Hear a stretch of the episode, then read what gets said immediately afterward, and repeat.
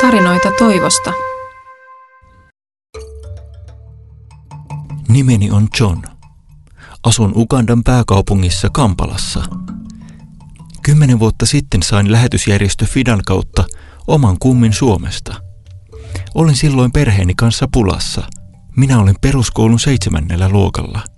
Perheelläni ei ollut tuolloin oma kotia, vaan asuimme paikallisessa kirkossa – Isäni kuoli AIDSiin, kun olin yhdeksänvuotias. Muutimme enoni luo asumaan. Minä, äitini ja kolme sisarustani. Eno maksoi minun koulumaksuni, kunnes hän kuoli yllättäen autokollarissa. Jouduimme lähtemään asunnosta pienen omaisuutemme kanssa. Ystävällinen pastori erässä kirkossa antoi meille luvan muuttaa kirkkoon asumaan. Kirkon nimi oli Jumalan armo – Kiersin äidin kanssa pesemässä pyykkiä naapureilla ja hakkaamassa sepeliä isoista kivilohkareista. Fidan tuen ansiosta pääsin onneksi jatkamaan koulunkäyntiä. Menestyin hyvin opinnoissani ja pääsin lukion jälkeen yliopistoon. Vapaa-aikanani kiersin edelleen äidin kanssa ovelta ovelle pesten ihmisten pyykkejä.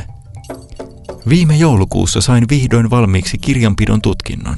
Sain kolmanneksi parhaat arvosanat koko yliopistossa – olen todella kiitollinen kaikesta avusta elämässäni. Rukoilen, että saisin pian töitä, jotta voisin auttaa äitiäni ja sisaruksiani parempaan elämään. En tule koskaan unohtamaan, mistä olen päässyt kipuamaan ylös. Haaveenani on joskus tulevaisuudessa vielä jatkaa opintoja. Kiitos Fida ja kiitos kummit, että autatte Ugandan lapsia ja nuoria.